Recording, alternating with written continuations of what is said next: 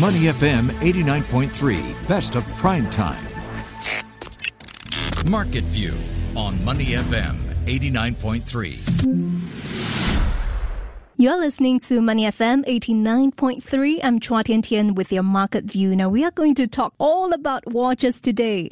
And according to a new industrial report, sales of second-hand luxury watches will overtake new models within a decade as buyers seek rare timepieces from brands such as Rolex and AP.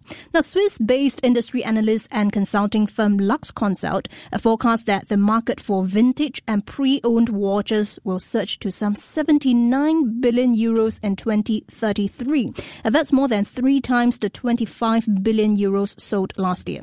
Now, in anticipation of a hotter secondary market, we want to find out which are the watches investors should resell versus those that they should keep in the long term. And also, should emotions play a part in the decision process, if at all? And we want to hear from Mr. Oliver Mueller, consultant and advisor at LuxeConsult, as well as Dr. Bernard Cheong. He's one of Singapore's most prominent watch investor who have been collecting watches since the late 1970s. And you might also know him as the founding partner of Lifeline Medical Group in Singapore. So, uh, welcome, guys. And I understand you two actually knew each other for 15 years. What a coincidence here. Yes, that's that's true. Hello, thank you for having me. Hello, Bernard. Hey, hi, Oliver. Great to have you guys on the show. But I would like to start with Mr. Mueller. LuxeConsult's report uh, forecast that the market for pre-owned watches would more than triple, 79 billion euros uh, in 10 years. That's what we are looking at. How did you arrive at this conclusion, and what are the reasons driving up the secondary market on top of the usual reasons like long wait lists and the discontinuation of some top models? Yes, I came to this conclusion because uh, the supply of new watches always is lagging behind the, the demand, and demand went up very strongly. Uh, mm. Not only in recent years, it was always the case that you would never find uh, Rolex Daytona or some Submariners yeah. or the Royal Oak from Audemars. Um, the main accelerator came in 2017, 2018 with uh, the money uh, that some people were m- making with cryptocurrencies. Yeah. Uh, they they all of a sudden discovered the watches as a gu- good new way of making the quick buck. Um, so a lot of people went into the market and pushed the values. Um, besides that, the the structural um, uh, factor is the fact that when you're a luxury brand, you don't have any interest of supplying too much or at least as much as the market is asking for you. You want to stay rare and in demand. And as long as you achieve a balance, more or less, then uh, you are still the star on the market. Now, the secondary market hmm. uh, grew a lot because uh, brands like Rolex, like AP, like uh, Patek Philippe yeah. are not uh, in the capacities of of supplying enough. So by uh, collateral effect, the secondary market went up very strongly since 2018. And mm-hmm. the main key accelerator factors are the fact that, as I said, there are some uh, people uh, trying to make the quick buck on it, speculators, mm-hmm. exactly as you will find on the stock market, right. and uh, a growing number of people buying those brands. Right, and talk about the shortages. Always exhibition pieces wherever we go, isn't it? Well, uh, Dr. Cheong, this question for you. How did you become a watch collector? And as a watch collector for the past 50 years, to what extent do you get your collection pieces from the secondary market? Are there any examples to share with us? Yeah, I think we all became watch collectors um, more or less by accident after we have like uh, acquired like more than 10 watches in your collection, partly mm. because we never throw away watches, you know, especially when you are early uh, buying some cheap watches, you know, yeah. and inexpensive ones. You never throw it away. So after a while, you tend to have quite a lot in your drawer or in your room. Yeah. And, uh, that happened to me, and I guess to a lot of people. Hmm. The thing about buying from the secondary market, uh, it's very real, and it actually, it's the most uh, academic way of buying watches because if you can imagine when watches enter the secondary market and are resold, they have actually been through a filter. That means Hmm. brand new watches, a lot of brand new watches may not be worth anything, you know.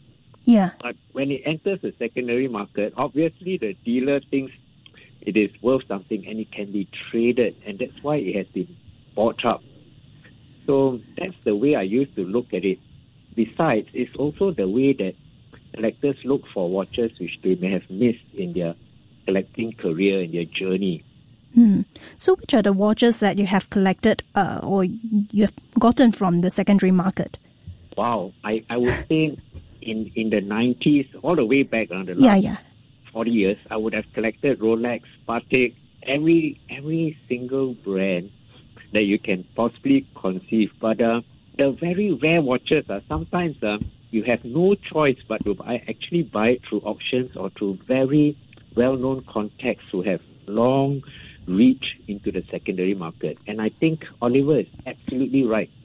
When when the market has matured so much over the last, like easily 50 to 60 years since the 1960s, uh, Hmm. uh, right now the collectors are much more mature and they have access to an incredible amount of information. So much so that when they look backwards, they see a lot of watches they missed as they were not aware of these watches. Hmm. And and also the secondary market is very mature right now. The auctioneers, uh, the various forums and societies, Right. they have they have harvested a lot of watches from previous collectors and from even collectors like myself. Hmm. And um, Dr. Cheong, you mentioned about a very mature secondary market, and uh, you also talked about the behavior of watch collectors. And I want to just uh, deep dive into that. Collectors in general, do most of them hold their watches for a lifetime, or do they hold them for, let's say, the long term to sell it upon the discontinuation of the models? And if that's the case, what is the well, for a lack of better words, investment horizon, and how how is the collection process like for you then? Okay, ten years ago, uh, I wouldn't have said that uh, collecting was like a, a way of really in in investing a lot, unless you're a very very academic collector, Yeah. and uh, you you must have a certain amount of uh, disassociation from your emotional attachment to the watch. And I think uh, most collectors are attached to about more than two thirds of their watches because a lot of them were bought emotionally, so you don't want to sell them. But a third of them, right? Hmm. If they're academic buys or very technical buys, uh, I think collectors rarely hold on to more than 10 years or maybe 15 years max if it's a technical buy. And Right. you would trade in or buy to the next, what you would perceive even a more desirable piece. Hmm. There are very few collectors who have M, M, I mean, uh, limitless budget. You know, in the end, of, Right. at the end of the day, no matter how expensive your watches are, you would still venture to grow and improve your collection. Right, and Mr. Mueller, I'd like to um, pose this question to you. Your data suggests that Rolex, Patek, and AP account for over half the trading value of secondary market watches. Which are the models in particular that are heavily traded or in demand in the secondary market right now? Yes, the um, the overproportion of those three brands, which we call the big three in the secondary market, is given by the fact that they have all uh, all of them have iconic watches: Rolex, the Submariner, and the Daytona, Yeah. Patek, the Nautilus, and the Aquanaut, Audemars Piguet, the Royal Oak. So those are the models which are most in demand and on which you you are making a good investment because the value retention on those are very high. And I would like to circle back just one second to what Right. Bernard just said. I fully agree with, with what he said that the, the watch collectors now have access to uh, tons of data to look how the watches behaved, which you didn't have 10, 15 years ago. You wouldn't know how uh, the value of your collection was behaving. You would know more or less because you were in contact with other collectors, but you didn't have indexes like today offered by watchcharts.com or uh, Subdial that you are mentioning or Chrono24, which is a marketplace. So the question is, um, where to invest is is with blue chips, and Rolex, Patek, and Audemars are amongst those blue chips in which you can invest. One point which I I am I have a little, little bit a different opinion than Bernard is on the fact that the younger generation, Gen Z, coming into the secondary market, are reselling much faster. Bernard is is a uh, sorry for saying this, Bernard. I won't reveal your No your age, but but Yeah, you are you are part of yes. but you are part of a generation which which we love that the independent watch brands because you were Yeah. buying with your heart mostly and less with rationals. And today, the younger generations, they are looking a lot into the value retention, how the brand overall behaves, and how that specific iconic grail or trophy watch, however you want to call it, uh, behaved in the last five or three or two or, or even worse than that, six months. And um, Yes. Mr. Mueller and Dr. Cheong, um, just solely buying watches with our, our brains instead of our hearts, which are the watches you think that uh, will be in demand in the secondary market maybe five, ten years from now? In essence, which are the models that we should buy, preferably from the primary market, and sell 10 years later? Rolex for sure. and and Patek again. And again, I think Audemars Piguet, ah, I would I would say that it's safer to buy their Royal Oak collection. lah. Okay, any any other models apart from yeah. that when we talk about Rolex, apart from the sports watches?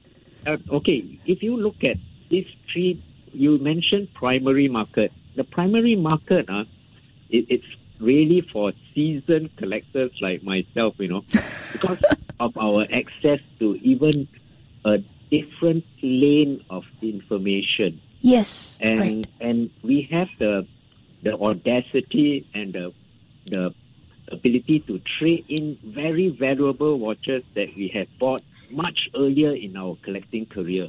But hmm. to a young chap, he has nothing except money in his pocket, right? He has not got enough information. He's struggling to to fight in this arena. He he has to like be very careful and still go for Rolex, Patek, and Audemars. But uh, if you ask me, right, some of the really super pieces, they they lie uh, with the, the really deep brands like Greubel Forsey, Vianney Halter, and many independent brands like De Bethune, F.P. Journe, this kind of thing. Hmm. Well, uh, Mr. Mueller and Dr. Cheong, I want to just move on to the next question. Uh, in the interest of time, market prices for the most popular luxury watches have been falling. If we look at the Subdial 50, uh, which is the weighted index of prices of the 50 most traded luxury watches, that's down 20% in 12 months. Do you think that it is a time or a good time for bargain buys? Yes, yes, and no. It depends. Again, of course, the prices came down. For we, we can take one very specific example, which is the Rolex Daytona, which came down by about uh, forty percent on the secondary market. But those minus forty are still 2.5 the official retail price. So it, now it retails at about 30,000 on the secondary market but the real retail uh, price for a new Daytona is still 13,800 Swiss. Yeah. So the prices are still high overall, but the underlying value or the potential of that watch is still there. So you can't go wrong. I agree with Bernard. We, if I were to give any advice to anyone, especially as he said, if you don't have a specific knowledge of the market, I would recommend the blue chips, which are Rolex, Patek, AP, etc. And then I would go for uh, brands which are less uh, less popular because either they are smaller or they are not so well known.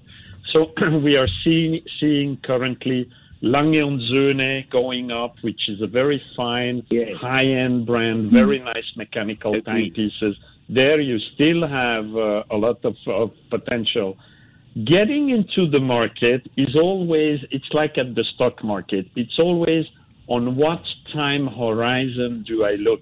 If i look at the last um, as you just said the last 12 months i take the watch chart uh, index uh, for the last 12 months which stays at minus 17% or at a minus 35 if i take the long term uh, average uh, annual growth rate Hmm. But if I take three years, we are still at plus 50%. So the, the, it's a good asset class to invest in, hmm. but you have to be clear on what time horizon you are investing. If you want to avoid risk, you go for the blue chips and you look for the long term. If you are rather open to take risks, then you go maybe for lesser known and for shorter term investing horizons. Hmm. So, uh, Mr. Mueller, Dr. Cheong, we've talked about the watches to invest, sell, buy and sell in the secondary market. But which are the watches you have kept all this while, and which are the watches that you have sold and regretted after that? Ah, I think again, uh, it comes to buying. I think the ones that I've regretted selling were I, I traded a lot in my Rolex, my Patek, and my Audemars Piguet in the early, uh, all right, better to say throughout my my whole journey, you know, the last 40 years, I've been trading these watches in and out to buy higher pieces. But I really do regret selling them some, you know, but hmm. no choice because, like I said, I don't have limitless budget. Right. But uh, the ones I've kept are like I agree with uh, Oliver is that I've kept my Vianney Halters and my Greubel Forseys, and I think these watches are high risk very high return. Hmm. What is the high return and high risk that you're talking about? What can we expect? Any? Um, okay. yeah. Yeah. These these watches were very expensive uh, in the beginning. I I would I'll give you an example of a Vianney Halter. There, yeah. there are very few of these watches around, and if you Google it, it's very easy to see what they look like. Um, and uh, when I bought my early Vianney Halters, hmm. um, it cost me between fifteen thousand to about uh, fifty thousand, seventy thousand dollars each. Right. The fifteen thousand watches have now reached three times their value, and that's oh, okay. to a trader. Let's give an, a, a good example. All right. Thank you very much, Mr. Mueller and Dr. Cheong. We'd love to take this conversation further, if not uh, for the time yeah. constraints. uh, that was Mr. Oliver Mueller, consultant and advisor in LuxeConsult, as well as Dr. Bernard Cheong, one of Singapore's most prominent watch investor. Before acting on the information on Money FM, please consider if it's suitable for your own investment objectives, financial situation, and risk tolerance.